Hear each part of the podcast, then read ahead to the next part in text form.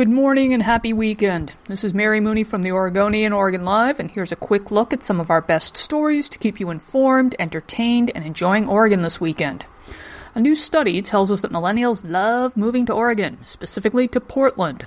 Apparently, the Rose City is the third most popular moving destination for millennials, coming in behind Dallas and Seattle. This is based on 2017 data from the U.S. Census Bureau. The report says that of the roughly 25,000 millennials who moved to Portland in 2017, about 16,000 of them came from a state other than Oregon. And speaking of Oregon, we've got an incredible tale of survival out of the southern part of the state. A 72 year old man walked 14 miles over four days after getting stranded in Lake County, which is part of the high desert region dubbed the Oregon Outback. Greg Randolph collapsed in the middle of a dirt road, barely conscious, dehydrated, sunburned, and incoherent and that's when a mountain biker from Portland happened upon him, saving Randolph's life and that of his two dogs. Officials say this happened on a road that sees maybe one car a week. Randolph and his pups are back now are back home now and are recovering and doing just fine.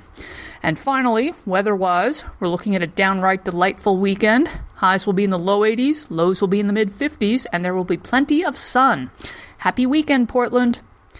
For these and more news stories, pick up today's copy of The Oregonian or head to OregonLive.com. We'll be back Monday morning with another flash briefing.